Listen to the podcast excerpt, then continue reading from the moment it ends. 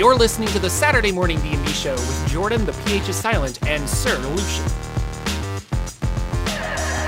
Everybody. Welcome to another episode of the Saturday Morning D&D Show, a pre-recorded episode of the D&D Show. We're recording this on Friday night, uh, so We're live. but it's live for us. Uh, yeah, We're live. um, but yeah, the night before, just because I had uh, to watch a little boy, uh, my son. Mm-hmm. That it's not weird. It's my I had to watch my son, and so he he was runs around, and it doesn't it doesn't make for good uh, recording in the morning. Don't Um, make it weird. But we're gonna have a great time, lots of stuff to talk about. Um, here on the Saturday morning D and D show, I am joined always by my wonderful co-host Sir Lucian over at Sir Lucian Gaming. Hello, how's it going? Hello, everybody. It's Uh, great on this Friday evening, or for those of you that are watching this, welcome to Saturday morning. Saturday morning.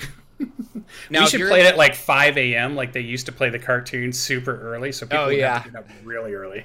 like I gotta watch it live. Yeah, yeah. Uh, that was that reminds me. There was something that uh, somebody was saying. They went to their parents' house with their kids, and their parents didn't have like a DVR or anything like that, and or mm-hmm. even like streaming services.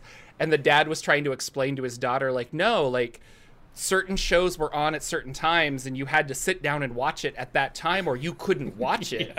And she was like you're lying. Like what is like why would you ever want that? It's like well we didn't want it or dis want it. It's just what it had that's what it was you know? Like that's what we had and i thought that was funny that you know or the big one is with kids like it used to cost a nickel to send a text message and someone's like you're lying like why like what um, and just how the world has changed. But uh, we're going to Gen Con.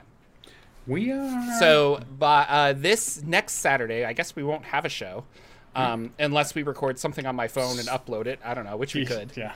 Um, and that might be fun too. But yeah, we're going to uh, be at Gen Con, and that's going to be super fun.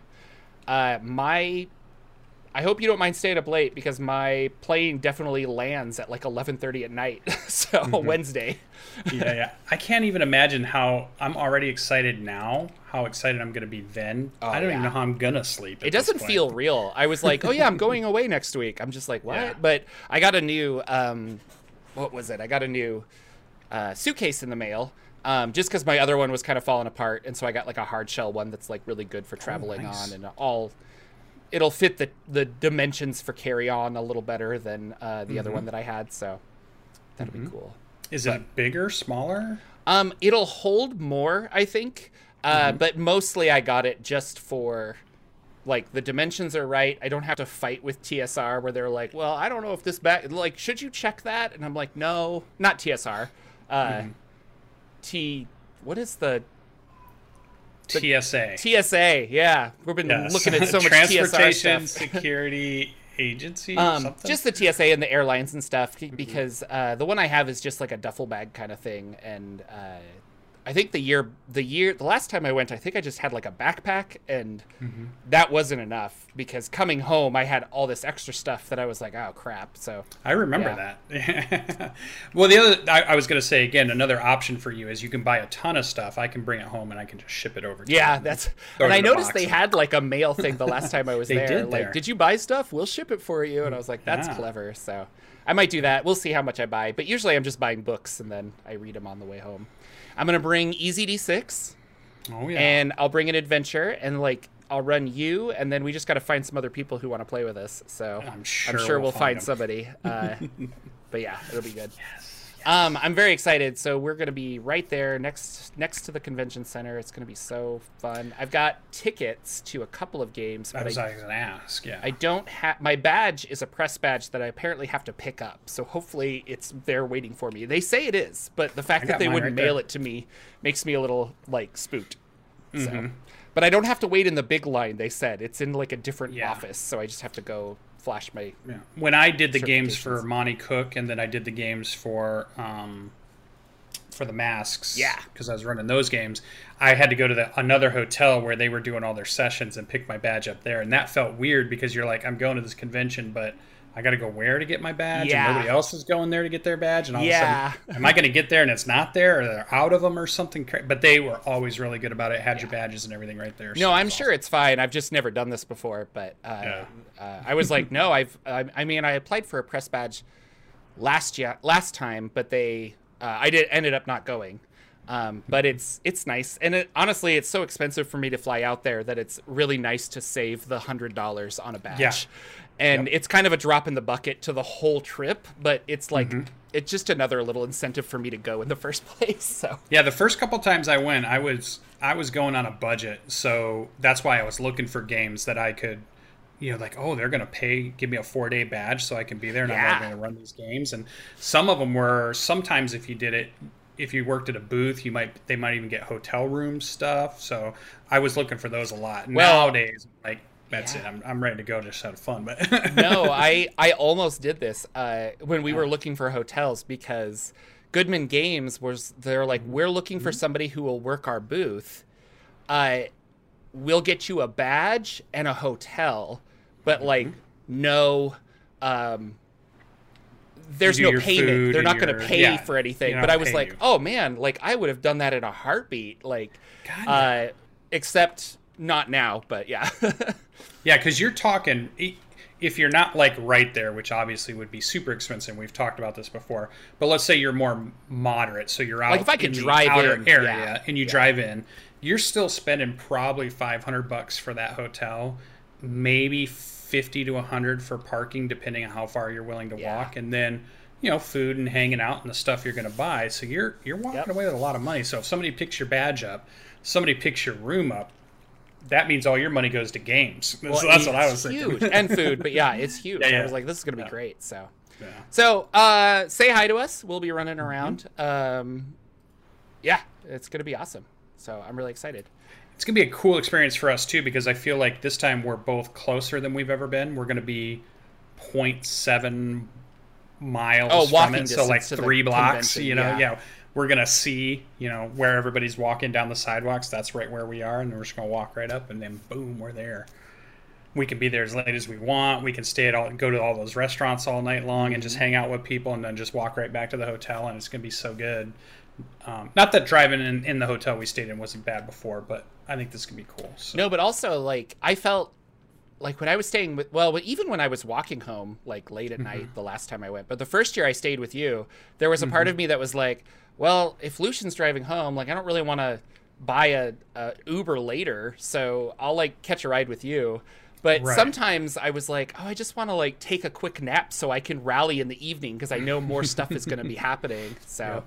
Uh, I saw that uh, friend and uh, Jordan is a fan of Judge James will be there, so that'll be fun to say hi to him again um, and chat all about games and everything else. It's really I wonder cool. what he usually runs games for somebody. I wonder what he's doing if he's into DCC this year, because for a few years he was big into all the Monte Cook stuff, and then he was doing all the DCC stuff. Yeah. I wonder what he's doing right now. I don't know. He usually volunteers for something. I think he's playing a Savage Lands game. I- like I think that's what he's playing at his house.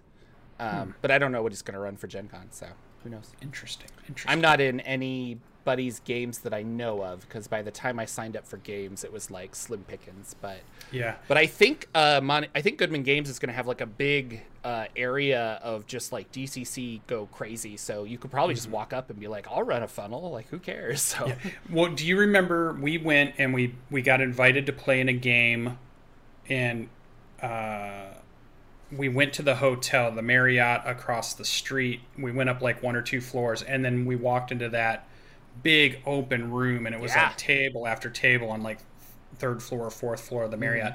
I just got a message. They said that they've opened that up again. And it's all open gaming. You just grab a spot and you can go game in that giant cavernous room. oh, that's great because So that's if like we want to run kno- games, less well known or, too. Yeah, so, yeah, you can just go over there and we could pick a spot and say, hey, you know, bring your card, bring your magic cards, or bring your board Oh, games. that's right, I gotta bring build a your magic deck. D6 fives. yeah, or we could buy some while we're there. Oh, know, that's true. We could do that. We've sealed deck draft, or you know, I don't know all the rules, but we could build decks while we're there, Jordan. Good.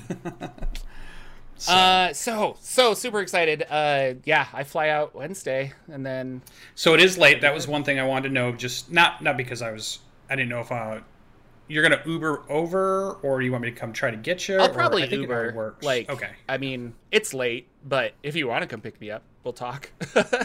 yeah, okay. so I think. I land at like eleven fifteen or eleven thirty. I'll have to double check, but um, I'll will message because I don't know what the exact parking situation is, and True. I feel like I want to park the car and leave it Yeah. so that I'm not having to pay every single day like we normally do if I can avoid it.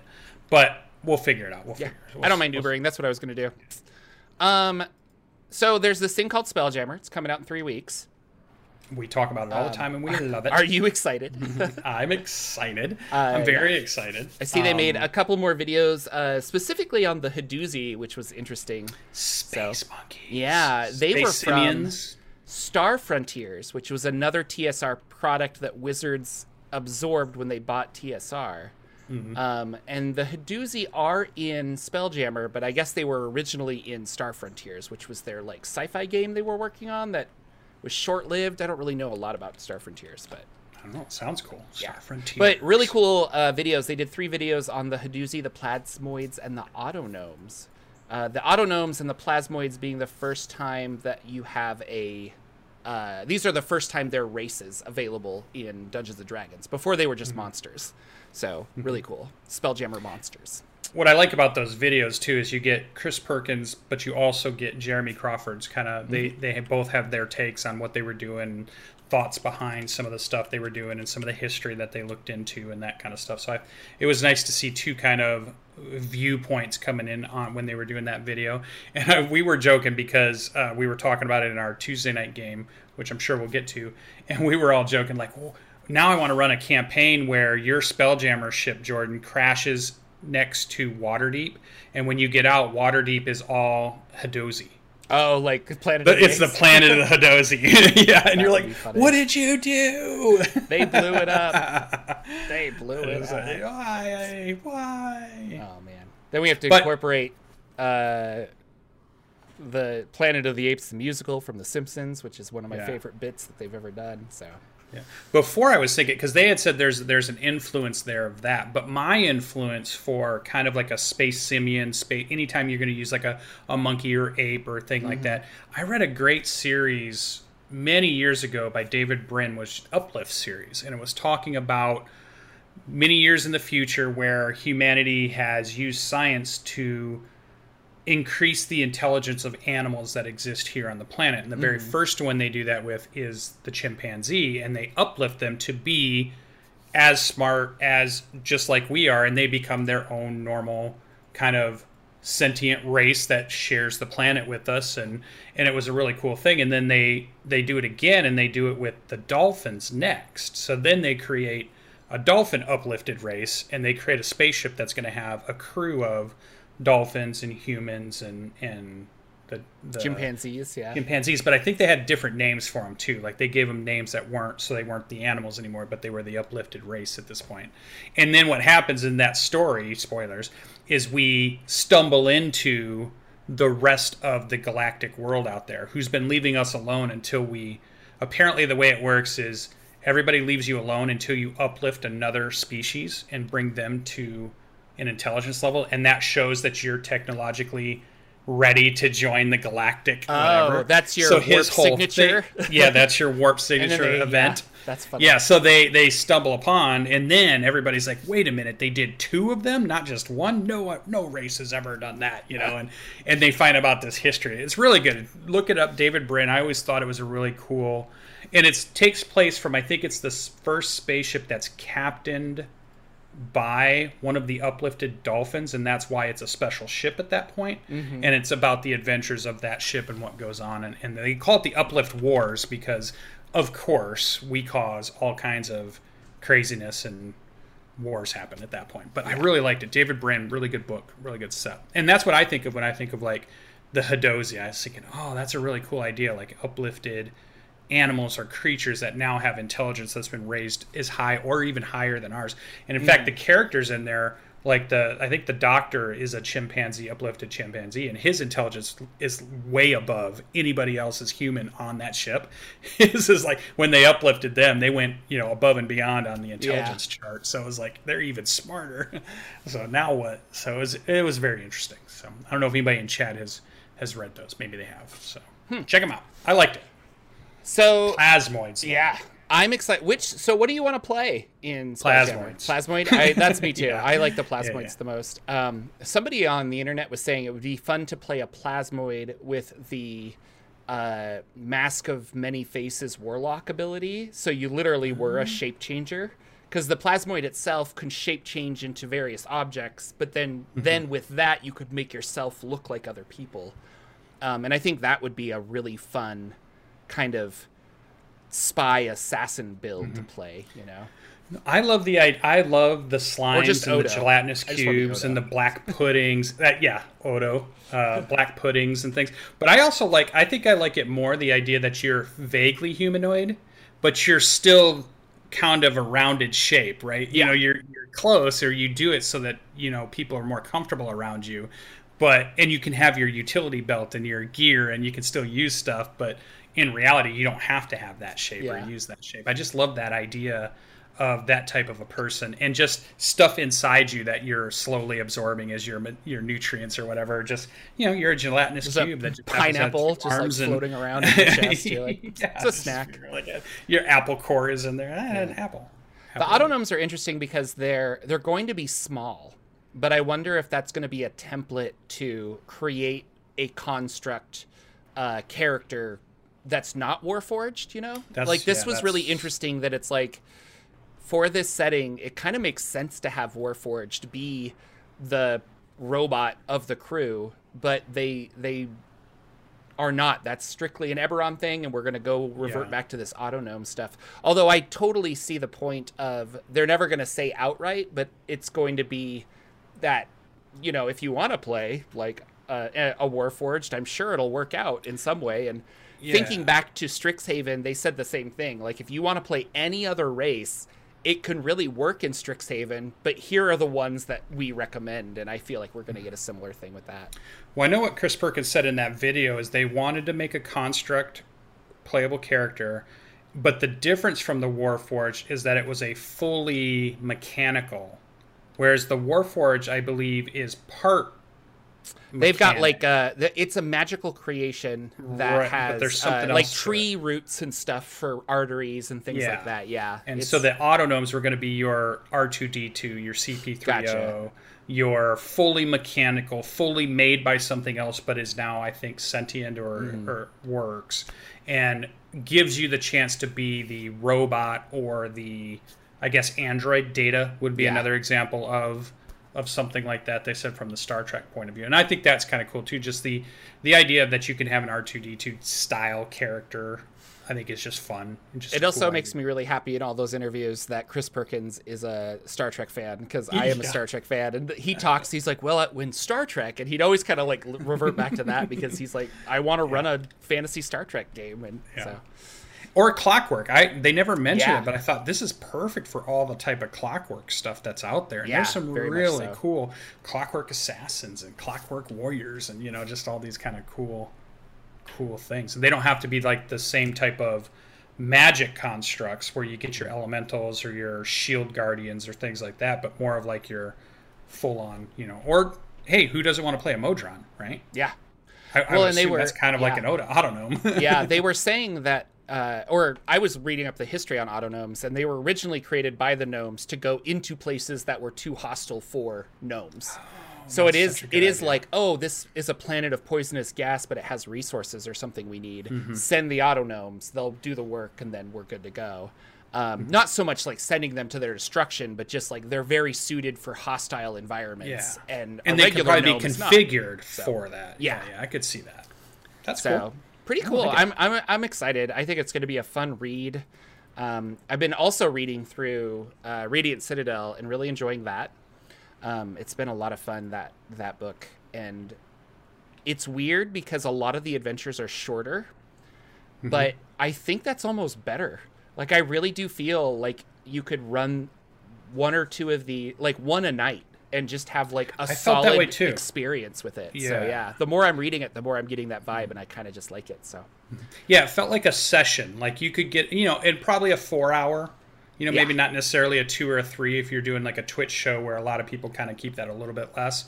But like you're doing a regular, people are coming over four or five hours, you know, and everybody's hanging out at the table. That's that seemed like the perfect size Yeah. for that. So Well, Sure. with uh, Spelljammer coming out, I wanted to talk a little bit about campaign settings because uh, there is, and I'll put a link down below, but there is a uh, a gentleman that has gotten a lot of information from the TSR days back in the day, and he Mm-hmm. has uh, uploaded all of these graphs of like sales data. And Oh, uh, it's kind of it's interesting because it's like what books sold the most, and so from 1979 to 1990, the Advanced Dungeons and Dragon uh, did the PHB. It shows the player handbook sales and the Dungeon Master's Guide sales, and it says like you know the the player player's handbook sales peaked in 1981, and then by 1989 was just a sliver of what it used to be. You know, like under probably under. 10,000 Everybody had in one. all honesty. and so it's just like, well, yeah, like and that's why I think they look at that and they're just like we need a new edition of D&D. Like who knows. Um but somebody, uh, actually, it was Sly Flourish and a bunch of other people were talking about this. Um, that they're in this data, one of the things they released was the TSR campaign setting sales from 79 to 1990. So, over the course of all of these years, it shows like, okay, we release the Greyhawk setting, that sells really well. And then we release uh, Lankhmar, doesn't sell very good. But like Dragonlance and the Forgotten Realms, all of those kind of key things that TSR owns, which really lends to my belief that a lot of us want to play in this shared world in a way, or maybe that's what uh, we were talking before the show started, but people didn't know how to build a custom world, so it was very like I want to play in the Forgotten Realms because that is what TSR is providing me. Um, and interestingly enough, TSR uh, for or the Forgotten Realms was the highest selling in 1987 out of all of these together. So it sold the most. Released in 1987. I shouldn't say they sold the most in 1987. Um, and I'll put it up on the screen here. Uh, Lucian can't see this, but I, I got a picture of it that I can put up for people to see. So after that, Spelljammer, Ravenloft, uh, Maztica, which did not do well, uh, Dark Sun, Al-Qadim of the Forgotten Realms, which is kind of its own separate thing, uh, Planescape, um, and then Red Steel, which I've never heard of, uh, and then Birthright. So a lot of these come out. Uh, and then what they were saying is that this was the fall of TSR. Is that they made all these different campaign settings, and then they were trying to support every single one with supplements.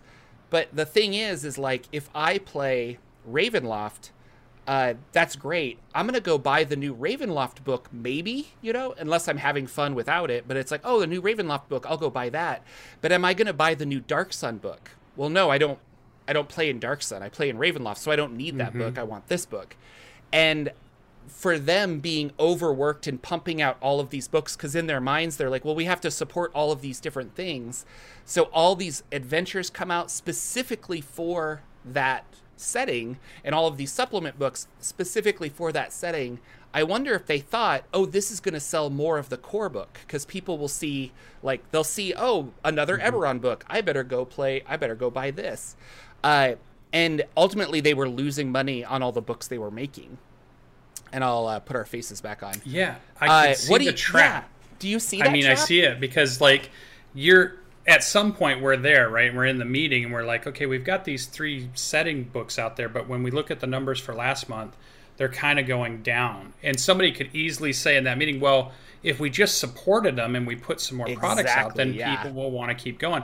But what you really were doing was splintering your audience Yeah. to the point that it made all of them bring each other down instead of raising each other up, right? Yeah. It wasn't supporting each other that all of these because everybody was a fan of maybe one of those, but it was probably rare for somebody to be a fan of two or three of them Yeah. and want to buy all of them.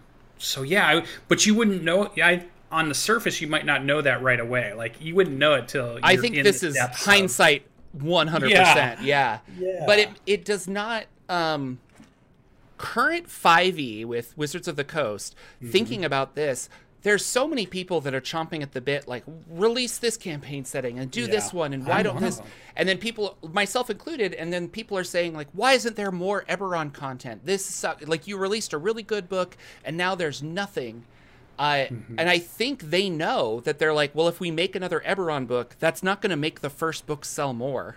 Nobody's going to buy the first book uh, because the second book came out. So literally, we're taking all of this time and energy, putting it into a book that a fraction of our fans is going to Yeah, even think, think about purchasing it. And I think about Oh. that. I was like, you're absolutely right. Like, if they came out with another Strixhaven book, I don't think I'd buy it.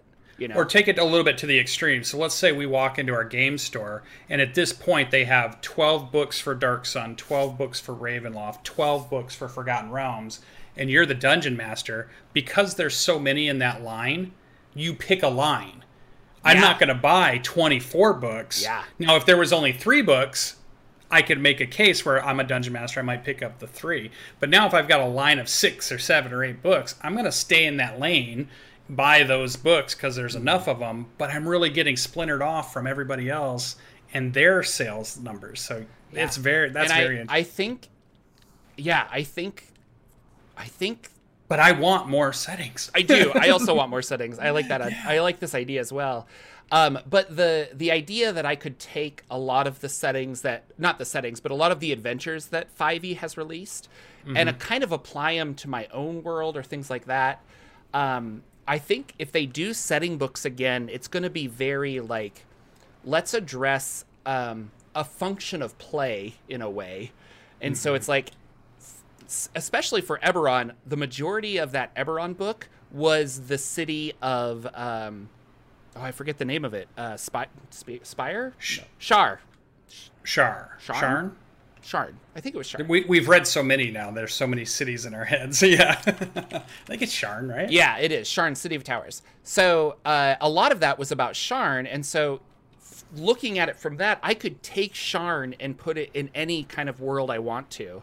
Um, Radiant Citadel was a great example where all of those were really complete little worlds that I can put in any of my. Like, I could run it as one shots, but I could also just sprinkle it into my existing world, whether that's uh, Forgotten Realms or not. And I think that's going to be the future. With Spelljammer, their idea was let's not like let's use this campaign setting but really we're going to focus on the idea of travel like how do we make travel from different things um, interesting and sailing the astral sea so it's not so much a uh, boxed in campaign setting like planescape was or other th- or even spelljammer was i think it's going to be this like if my players want to travel to the moon, now I can do it, and we can have an interesting way of getting there. Uh, it from a business standpoint, it makes a lot of sense the direction they're going. And after seeing this, I'm getting, uh, I'm looking at the 5e line of books with new eyes, and everything feels very calculated and safe, as opposed to before, where I'm like, if they would just release Dark Sun, they would make so much money. Well, no, you know. Well, and I think one thing we talked a tiny bit about just before the show started too.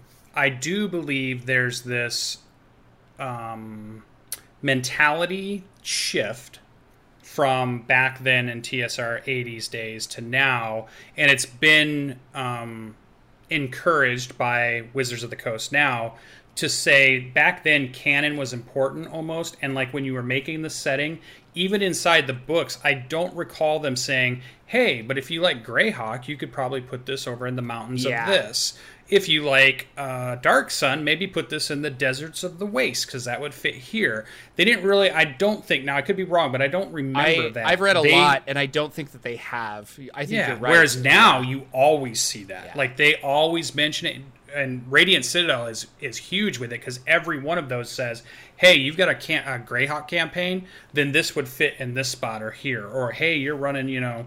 This other camp, Eberron, and you this would fit great in this part of uh, this part of Eberron or Birthright or whatever. So I think they do a better job now of encouraging and reminding dungeon masters that you can use any book and bring it into your campaign. You don't have to say I'm only doing Dark Sun or I'm only doing this or that. And, and the canon has been watered down or, or made not as important. Whereas the you know the Grognards were always about if I'm in Greyhawk, I want to play Well, Greyhawk. had- Don't yeah. you bring your Dark Sun over here? they had the idea of the living worlds too. Like there Yeah. were people playing these games that were all over the all over the United all over the world. And then every month or something they would tally the results of what happened and it would have game like lore changing effects that would then go into effect. And so So uh, that locks which- you in yeah, to the same which world. is a, a really cool idea. But uh, when you think about it from like a, a marketing book selling point of view, you're like, oh, you're right because all you're doing is alienating new people who are just like. So I have to Yeah. read like seven books to really understand Catch what's up. happening, and like, ooh, there's a reason that the starter set is like, you're in a village, play, Yeah. like here you go. Um, but then there, you know, Mike, and, and that's coming from me. A whole channel, a whole YouTube channel dedicated to try and figuring Mm-hmm. out this lore so that I could play in a Forgotten Realms game. Uh, now I'm seeing the other side of it where you're like, oh, I guess you're right, you know. And and we were talking now that a lot of people probably play in their own worlds more now than they ever did before, because I don't think we understood that you could make your own world. I mean, people did, but uh, it was like, oh, like it's a game. Oh, this book helps me run a game. You know, like how often are you like, we're gonna play Monopoly, but I'm actually gonna call it this, and we're gonna play it like that or something. So yeah, alternate version Yeah. rules of Monopoly. We have seven different ones. yeah, so I don't know. It was it was an interesting it was an interesting read, and I I would like to talk about this more, but I I think I need to put my thoughts together a little bit better too. um, but the fall of TSR was potentially. Uh, the amount of campaign settings they made and trying to support too many lines of books, you know. I would throw one more thing out there too.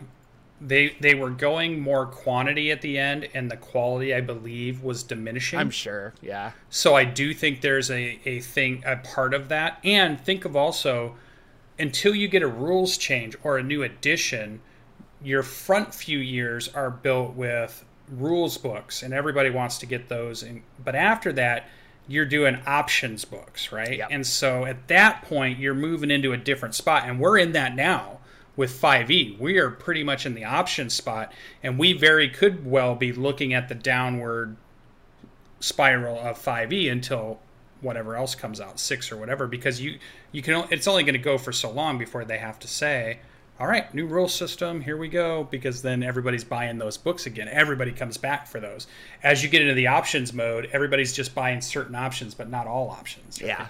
so yeah they could be falling into the same trap even knowing the information they know now I don't know. still- We'll see. We'll see. Crazy. Um, this was something uh, Monte Cook Games, a Kickstarter that we both backed. One of our um, favorite the companies. PDF came out today, and Yes. the physical book as well. But I had to, like, when I finished it. the finished buying the PDF or using my free coupon or whatever because I Mm-hmm. did the back Kickstarter. Um, I paid for shipping for my book, so it'll be here in like a week or maybe less or more. Who knows? Mm-hmm. Um, but Planesbreaker came out, and this is very uh, fortuitous that it's coming out as Spelljammer is also coming out, because I feel like having this book and the Spelljammer books is going to be really awesome. Um, t- you've read a little bit more than I have, but tell us about Planesbreaker. Like, what what is this? I, yeah, so uh, the very first thing I liked, although look at that artwork on page 40, 49. I don't even know if you can snip it and show the people. Oh, I probably that are in can, but- Thing. That artwork on page 49 is so good. But the cool thing that was evocative to me, and Planesbreaker is this idea of there's this celestial like moon planet thing, not sphere, but roundish, that is going from plane to plane. And when we read it in the Kickstarter, it was just this idea that we understood it could go from a, one plane to another plane to another plane. We're like, all right, this is mm-hmm. how we could go from Dark Sun to this to Dragonlance to all this stuff, and it would be cool. And it's all 5e based, and you know it's going to be cool. And Monte Cook's all about it. But then when I actually opened it and I just kind of read that very first part of what the actual plane breaker is, it's like a a five mile object that when it's usually about a mile above the plane it's visiting it stays about on average 48 hours or maybe a little bit more. It has its own gravity it has an atmosphere but the idea that it's moving slow over whatever plane it's mm. on. So if it's going over water deep or it's going over the deserts of dark sun or something it's moving at about seven miles an hour. I hadn't thought of that before. When I was thinking about, it, I was thinking of like a shooting comet, and then things, you know, like there was all kinds of cool stuff you could do. I didn't think about a slow moving object that you have 48 hours to jump off of, do whatever you're going to do adventuring wise, and then get back on it before it leaves again. You know, that blew my mind when I read just that piece, and I'm like, now we have something we can really dive into because that's that's a cool option if your players are based there and your campaign is on that imagine how your sessions are going to work because you can be like well you only get 48 hours so they can't stay too long Mm-hmm. they can't goof around they can't decide they're to you know do things that are to lengthen your campaign out. They have to get back on on the planesbreaker. But then there's also the path and the path seems to be a another way to go along what the plane breaker has created like a path that can also be followed if even if you're not on the plane breaker this is the way i'm reading it. So it looks like there's two ways in this book that you can move from plane to plane to plane Yeah. and it sounds like it even as you're striding you're shifting you're seeing the planes change you know that quickly when you're on the path but the plane breaker is moving slower so you have kind of two two modes is the way i'm reading it and i've only glossed over it so if i've got some yeah, of it we, wrong, we got it like a couple okay. hours before we're Yeah. recording, but Yeah. no, uh, there's monsters. There's a few uh, subclasses that I didn't remember being there. I kind of just backed it because I like Monte Cook's brain. I think he creates really interesting stuff. And this is for 5e. I think they're also going to make it for their system, uh, Cypher, at some point. But um, it's just a traveling uh, comet that is a. It's basically a planet, but it's so it's a, it's smaller, so it's kind of like a, a big weird city that does just phase in and out of these different planes. And so you have a lot of the uh, you you could use the base planes of the planescape of like Forgotten Realms, but he's added a whole bunch of his own as well. And I just think it's really interesting. So this this could be cool because you could see this, you could hop on it with your spelljammer, shift out of something, and like, oh, where am I now? We have to fly somewhere else, and who knows? Like, go back through the astral street to try and get home because you accidentally hitched a ride on the plane breaker. But Yeah, yeah, listen to this too. Like the plane breaker is a moon-sized structure of unknown provenance. Planar debris sleets across it as it tears through the dimensions. The accumulated residue of previously visited dimensions adheres to the moon's surface, creating the sea of uncertainty. It just sounds cool, Yeah. know? Just like just that was enough to make me go. I now I have a campaign. I'm ready to go. no, he, That's he very I just yeah, he makes the greatest stuff. Like I just love Artwork love this, is yeah. fantastic. the art's really good. A lot of Monte Cook, they they never Monte Cook Games does not skimp on art, and they do a great job. Um, The layout looks good. I like the color of the pages. Those little symbols there, those little tokens on page 10 look really good. I'm really excited that's to so see um, uh, to get the physical book because I like reading physical books more than PDFs. So it's going to be good. Let, but yeah, talk about some of the class or name the classes at least. We won't go into them too. Oh deep. yeah, yeah, yeah. So go back to the uh, table of as far as contents. Subclasses, there's a fighter martial archetype called Chaos Blade.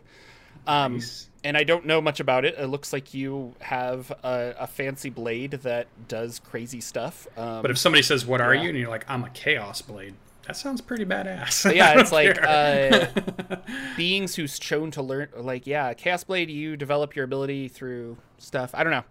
Um, so you get a weapon of chaos and things like that. Uh, there's a divine domain called the multiverse domain that looks really cool.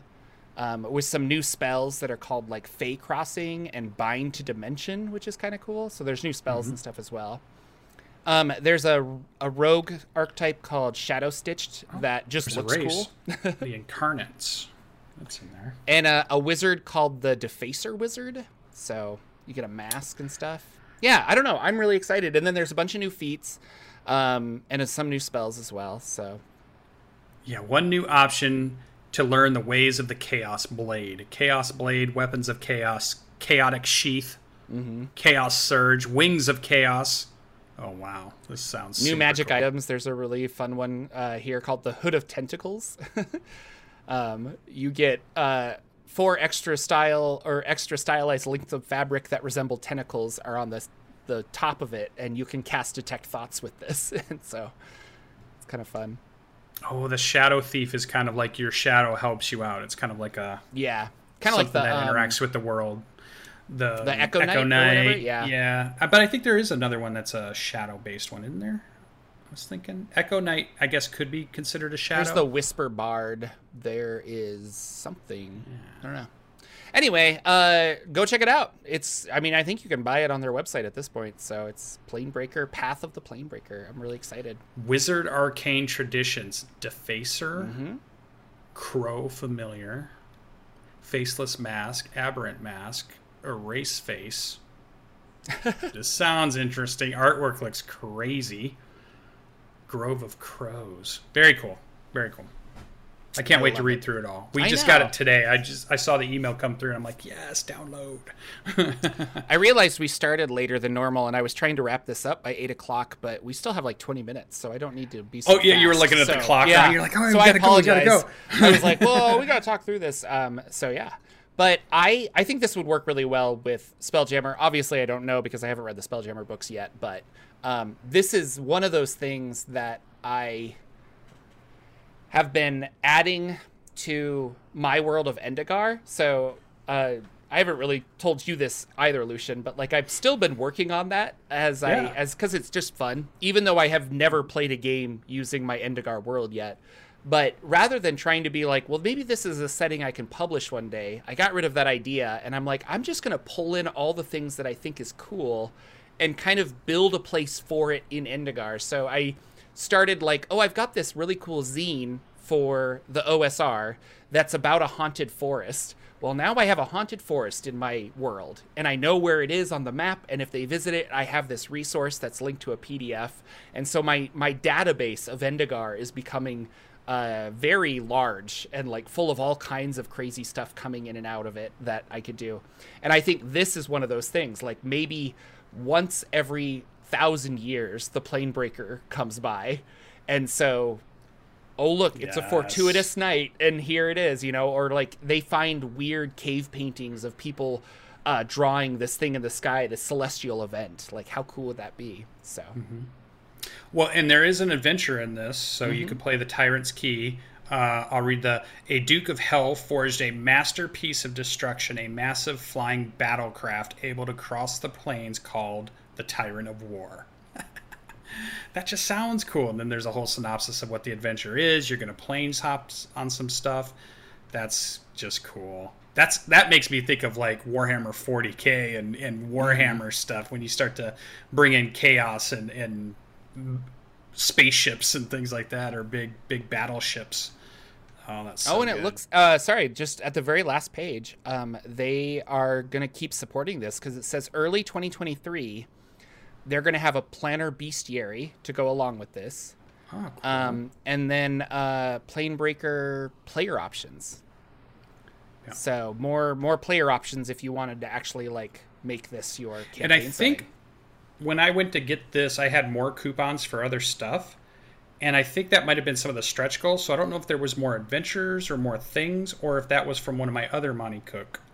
Oh, Because I do almost all of Monte Cook. Yeah, like everything they put out, I pretty much. There were some. STL files that were given out for free. Um, Oh, and for for yeah, miniatures. miniatures, yeah, right? yeah, 3D Yeah. print miniatures. So I I did get those. That might be one of the things Oh, you got. Let me so. look at what I got because I got the Night of Dissolution. This is a Oh, great audio Ptolus. podcast. Yeah, yeah. They're just like, what are you guys doing? Uh, oh, these are Ptolus ones. Remember when I did the Oh, Kickstarter for Ptolus, Ptolus? there you go. The Baron, War- the Bane Warrens. This is underneath the the city of Ptolus. And then what was the other one I just downloaded? Oh yeah, Return of the Ebon Hand, another adventure for Ptolus. So I got three adventures. So they that proves that they do like to support the products they they put out because Mm-hmm. Ptolus came out as a book, but then there was three more things that came out. So I imagine They're following the the bad things that TSR did. They're gonna they're gonna split up their you know.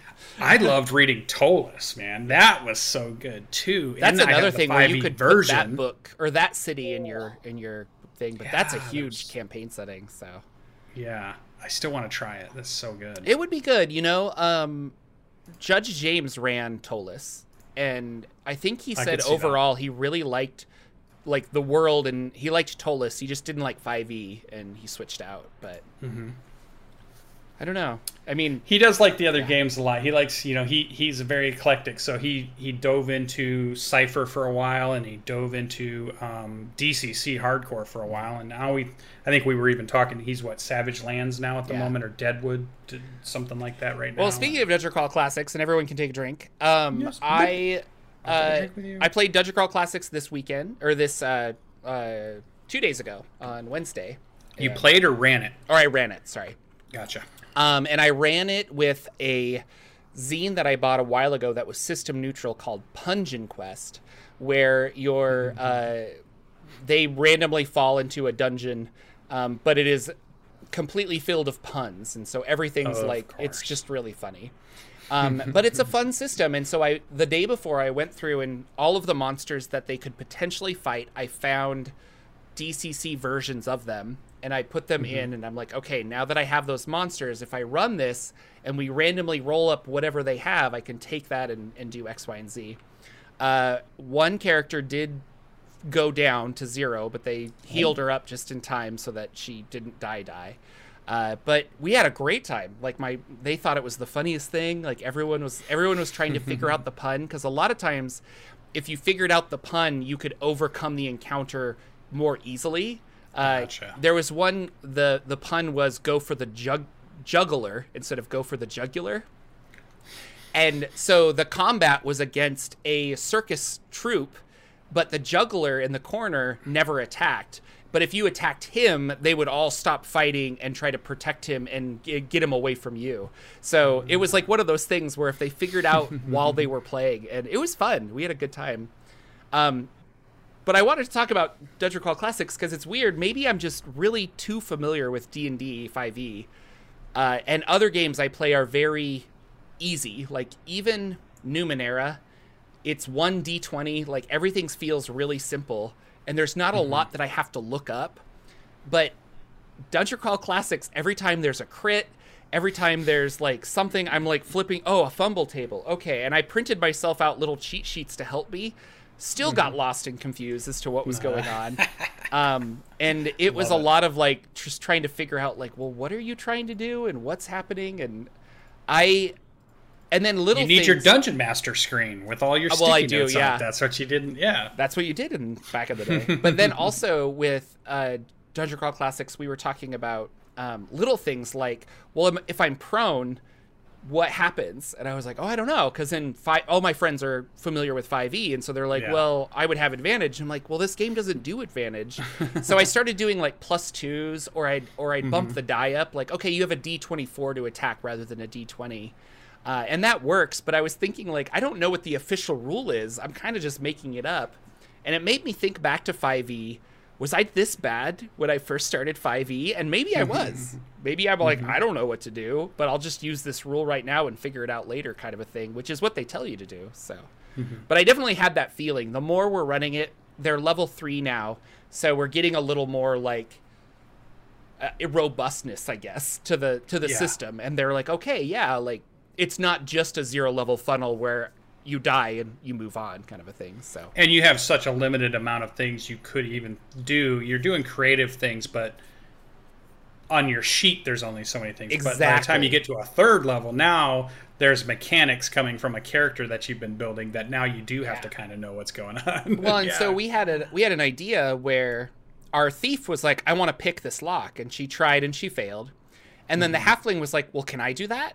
And I'm like, Well, I don't want to say no because it feels like you should be able to, but that really is the reason she's a thief. Like if you mm-hmm. don't have the thief, like Yeah, I like, mean, what's Jordan, the- can like- you pick a lock? I don't want to invalidate what she can do. And he was fine with it. He's like, oh, okay, yeah, I get it. Yeah. And I'm like, yeah, man, you're right. And but in 5e, it's always kind of like, well, you can try, and like the barbarian's going to be better at breaking down the door, but anyone can really try, you know? Yeah, anybody's yeah yeah but i think that that is that does show the difference between the games right the idea that dcc tries to be a little bit more Retro. realistic but i mean obviously we're playing a fantasy game i get that but i mean it's a little bit more gritty a little bit more i don't even want to say physics affect you more but you do because you don't have big sponges of hit points you don't have you know Well, here's the thing: is you can.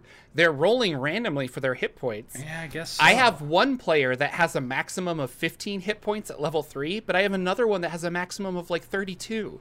Like there you go It's crazy and I like how how varied it is because you play differently. You're like, "Okay, guys, like I got to stay back. I got to do this." But the other person's like, "I got hit points for days. Like I don't care." Um but then yeah, like little rules where we were trying to figure out well how do long rests work and rules as written you get one hit point back during a long rest, but that just doesn't seem to work for the type of adventure I want to run.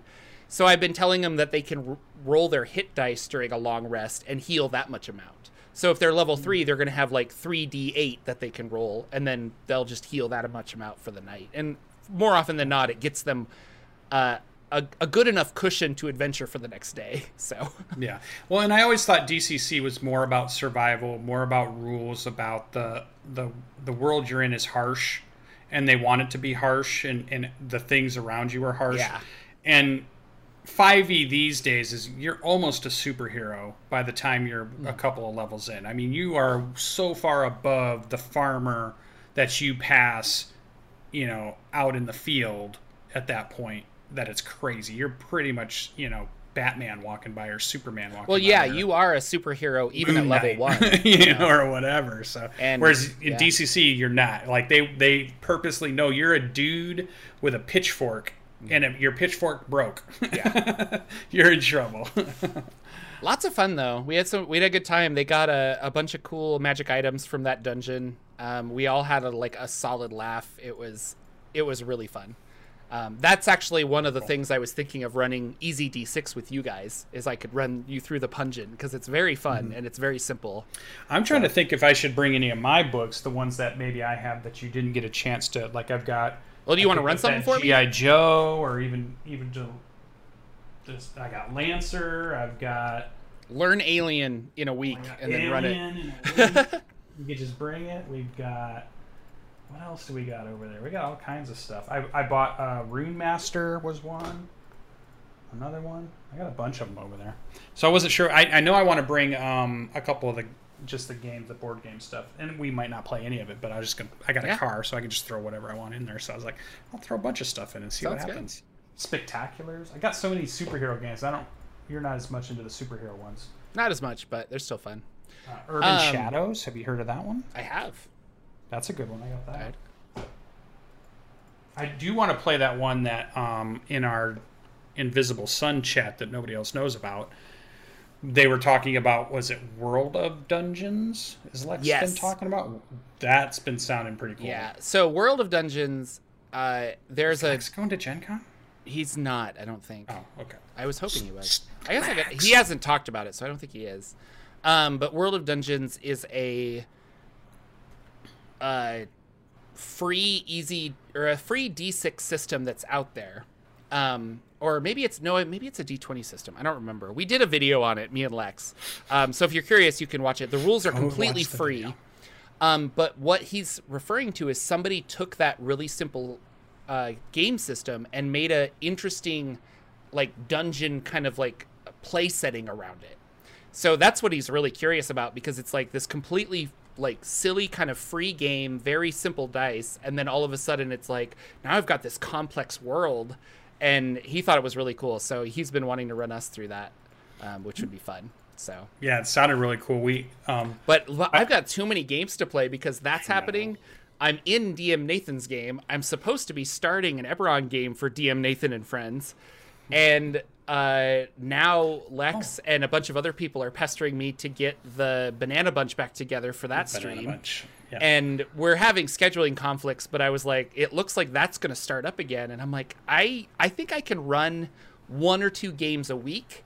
I Mm-hmm. don't think I can do the four games that I four to five games that I'm currently getting sucked into, and so we'll. Is DM Nathan or any of that group going Gen Con? You got they're not. from You that know, area? uh, D and D Beyond was going to go to Gen Con, but Mm-hmm. then they got bought by Wizards, and I don't think they're going anymore, which is kind of sad.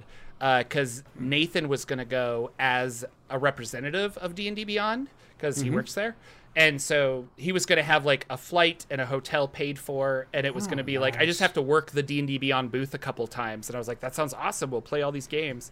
Mm-hmm. Um, but I, I get the feeling that PAX uh, West is going to be their big thing, and he might Oh. be going to that, but I haven't heard. So Okay, because we we've met up with uh, Nate before. Yeah, Had lunch with WASD 20 Nate, yep. So I'm wondering if he's going. Um, Uh, the We know Ted's going, right? Ted's going. Um, Ted's going for sure. Celeste will be there. She's in a What couple. about. Kugo? Uh, Kugo is not going. Kuko the Mighty. He's going to PAX West though, Oh. and uh, Professor Dungeon Master's going. I don't know Professor Dungeon Master. Uh, he's got a fun YouTube channel that I've been watching, um, but he's going to have like a Q and A thing. He set up a whole like kind of like what Monte Cook or Monte Cook, kind of Matt Colville did that one time, where he had Oh, like yeah. a you could buy tickets to go just Create like an ask him questions, or- and he or, yeah. panel. Um, but the Mr. Professor Dungeon Master's doing that. I think Sly Flourish will be there. He goes all the time. So, but it might it'll be a smaller convention. I think. I there's less people going than I know. So, it'll be a lot of. Uh, Well, and I think they have tickets games. for sale, which usually means they because normally back before the COVID they would sell out, yeah. and you know you were just out of luck. You'd have to wait until next year to get tickets. Now I think you can even get tickets right now, and they haven't they haven't sold out. So It's finding housing that's the problem. so, they need more hotels in that area. Yep, for sure. just for that one night, which is sad. That can't be a or that week. because other times I'm sure they're just like, well, who wants to buy a hotel? Come on, guys. Well, yeah, because you have well, the racetrack is up north of that for the Indianapolis 500, but then you have the Lucas Oil for the football games. So you got Indianapolis. oh, I guess the football games, yeah. I don't know where their basketball arena would be, but they have the Pacers somewhere there. But yeah, you're right. I mean, I don't, I can't think of any other conventions. My company held their convention, or we did a bring all our clients together in where Gen Con is two months ago. Oh wow. So they sent a bunch of our employees down there and like, oh, we're in Indianapolis. We're in this convention center. I'm like, God, I know that place. It looks weird when it's not Gen Con. so it was interesting that they we had actually bought that place to do our our convention for. Interesting. I'm excited. I can't wait. I don't even know if I'm going to be able to sleep for the next few days. Um, I've still got to work Monday and Tuesday. I don't know how that's going to work. Yeah, that's gonna be just gonna dumb. be I have to work Monday. Tuesday as well. I at least I was like, should I take all of Wednesday off or should I just do a half day because my plane doesn't leave till like three? And I was like, no, I gotta take the whole day off. Like that's dumb. So, Yeah, got to do that work. Well, what's going on in Dungeon of the Mad Mage before we so wrap things up? we uh, we finished that level of Drow. We defeated the fortress. Do you know we what? Do you know the numerical level that you're on? the same as our level? I believe thirteen or fourteen. Okay. 14 i think because we just hit 7 and 7 14 i think right now our levels seem to be matching the level we're on which makes it confusing at most at, at a lot of times um, but we freed some we freed some goblins. We freed a minotaur. Um, we've added them to our troglodyte army that's on a level above that which we keep you know uh, we have a lot of fun with propping up this. We gave them the um, we had found like a is it a circlet of intellect or a helm of intellect or something that boosts their their intelligence up? So we gave it to the 19, chief yeah. of the troglodytes so now he's not just you know in the in the game they they make the troglodyte tribes like a tribe. They're not sophisticated. But you throw a you know a 19th uh, intelligence stat roll onto their leader all of a sudden well come on that's genius level Yeah. stuff. So we've just and then we gave him magic armor and weapons so that he could protect his tribe and like he's an ally of ours now. So i was like there's just this interesting thing of us um, arming the troglodytes on this level to make them you know but we keep thinking that this to be a bad thing because apparently troglodytes breed quickly and the whole shtick behind it is you don't want them to be too smart because if they are, they breed too quickly. They'll take over and just you know it's like that whole idea of you know the swarm Yeah. just takes over if it gets out of control. So we might be creating a troglodyte swarm that's going to be out of control all of a sudden because they're not you know not contained. So. But we'll laugh if that happens. I think that'd be great. Um, Man, so if you're only on level 14, I was just looking, not to spoil, but there's 23 no, levels. twenty something other Like- levels. Yeah, yeah, we got a ways to go yet. And you're, yeah, I think and I know you're like, smaller. I know you're mapping everything too, but like, man, these are Yeah, big. hundred percent map. That's the thing that's slowing us down Yeah. a little bit. But we did level up, so that's the big news. I am now a seventh level arcane archer, which is okay. It's not. It's a okay class. It's not the best. Um, it's. I wish it was more like a Hawkeye, or I wish I had some more trick arrows to it, or you got more of those. It just kind of only gives you a couple, and you never really get too many more. Um, and I but think I'm there were a couple that were kind of useless too. So it, you always kind of feel shoehorned to use the like what kind of like Yeah, there's uh, like three. like uh not this is a bad example, but I'll use it so that people have a uh, the warlock always has to kind of rely on Eldritch, Blast. Blast. Yeah, and it's like such a good spell. It's like, well, but I don't want to use it. It's like, well, then you're kind of like limiting yourself and how effective are you going to be in parties? Yeah. So Yeah, exactly. So, but here's the best part. I am now a level seven Twilight Cleric. So seven archers, seven Twilight Cleric. And what do I get at that that makes me so happy, Jordan? I don't know. A domain spell. And guess what domain spell I get that makes me super happy? Uh, tell me. Greater invisibility. Ooh, so now you can stay invisible. Yeah. I can shoot my arrows as an Aarakocra from hundreds of feet in the sky, completely invisible, That's and fun. not break it. Oh my god, broken! Now I have broken the game. because you'll have advantage on every shot. That's crazy. yeah, and they'll have disadvantage, and I don't even know if I mean, how do you even? Technically, anybody can try to shoot at anybody else, right? And if they're invisible, you would get disadvantage when you're trying to attack them. But to me, that even seems like Well, if you're hundreds of feet away, it's probably like, yeah. yeah, what is double disadvantage or triple dis? You know, Well, I is- think I would be like, okay, I know that it came from that area, but Mm-hmm. uh, I would even roll maybe like you have a one in six chance of being allowed to roll the d20. You know, like let's say yeah. one in six chance, and you're like, okay, I rolled, you know. A four on my one in six chance. It's like, well, Mm-hmm. he did try to attack. We'll say that he did, but it's an automatic miss. You know, like, yeah, I don't even know. Mm-hmm. I had this problem when I was running. Um, or you just Storm say they don't have the range to do it. So who Yeah. knows? and I, I was running the Oni monster, which was really cool. And he Mm-hmm. was using his invisibility because he could go in and out of it at will. But it would break. It wasn't greater invisibility; it was regular invisibility. So when he would do things, he would come out of it, but then at will go back into it. And I kept thinking, you know, if he got to a certain range away from the players, I just felt like, no, you you just can't willy nilly shoot and just hope for disadvantage because some of those bonuses like a barbarian who's raging gets go ahead and give me disadvantage. Watch what i can do with all these pluses and dice. I can hit disadvantage left and right. I'll show you. And that didn't make sense to me. I'm like no you've got to somehow have a chance first to think they're in an area then almost like a double thing like so first a perception check to say do you know a general area and that's good enough to give you a disadvantage shot but if you don't even make the uh, the perception roll, I'm not even going to let you do the disadvantage roll. And it might have been harsh, but I felt like that's the only way to make that invisible creature meaningful and impactful and scare the players. And it did because that Oni was coming in and out, and it hit him with that cone of cold, and then jumped out and disappeared, and then was kept coming at him and kept coming at him, and they were just like freaking out. And they finally beat him, and they worked together, and they did all the things you'd want them to do. And they talk about that story all the time, even though I think I really ran the Oni, not rules as written. I think I kind of But you, yeah, made it your own, yeah. a little bit. But it made it a better encounter, right? It Yeah. just made it more memorable for them to be something that's in and out, in and out. You never know where it's at, and you're almost waiting for it to show again before you can try to do something. So I guess you need to really think about how you want to run invisibility because there's a part of me that's like, well, if you're invisible, um, I'm going to see your footsteps, I'm going to hear you. You could Mm-hmm. even say, are you invisible or are you predator invisible? Where it's like, I kind of get a sense of where you are. Mm-hmm. shimmer.